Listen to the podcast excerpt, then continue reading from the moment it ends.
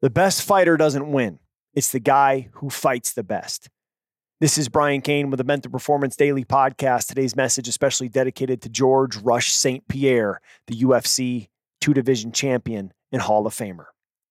In our first fight working together, this is UFC 74, St. Pierre versus Josh Koscheck. St. Pierre's first fight since losing his title to Matt Serra. In this pre fight interview, you're going to hear George talk about focusing on the process and that the best fighter doesn't win. It's the guy who fights the best. And then on Saturday night, he's focused on going out and fighting his fight and competing at his best to give himself the best chance for success. He's not focused on getting back to Matt Serra. He's not focused on getting back to a title fight. He's focused on the next step of the journey. You see, this mindset that the best fighter doesn't win, it's the one who fights the best, can be applied to all aspects of life. It's not the smartest one who's the best student, it's the one who works the best. It's not the best team that wins in baseball, it's a team that plays the best. Upsets happen every day. Why? Because a team plays better than the competition. How is it that St. Peter's beats Kentucky, Murray State, Purdue in the NCAA men's basketball tournament? Because they're better? No. Because that night, for 40 minutes, they played better. The best fighter doesn't win, the best team doesn't win.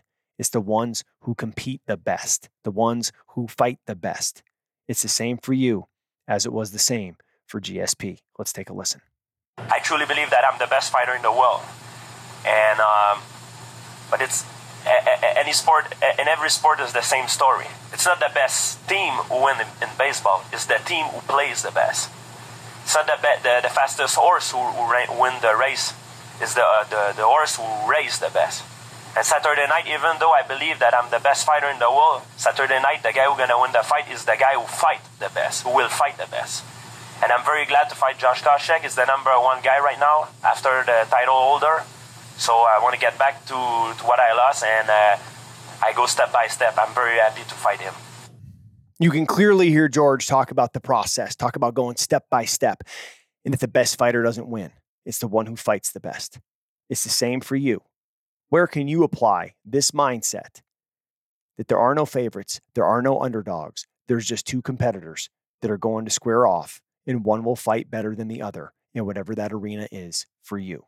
Let's dominate the day. Let's fight our fight, and let's go out there and fight our best. Thanks for checking out Mental Performance Daily with Brian Cain, an Ironclad original. If you like the show, be sure to leave us a rating, review, and comment. We'll see you tomorrow.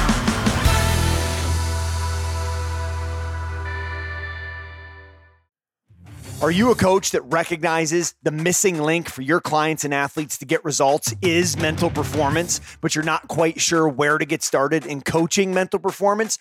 Well, if you go to briancain.com and join my certification insiders list, I'm going to send you strategies, stories, tips, and techniques that you can use immediately to help your clients start getting results. Now, when you join my insiders list at briancain.com slash certification, you're also going to get $200 off of the registration when we open up my certification in May.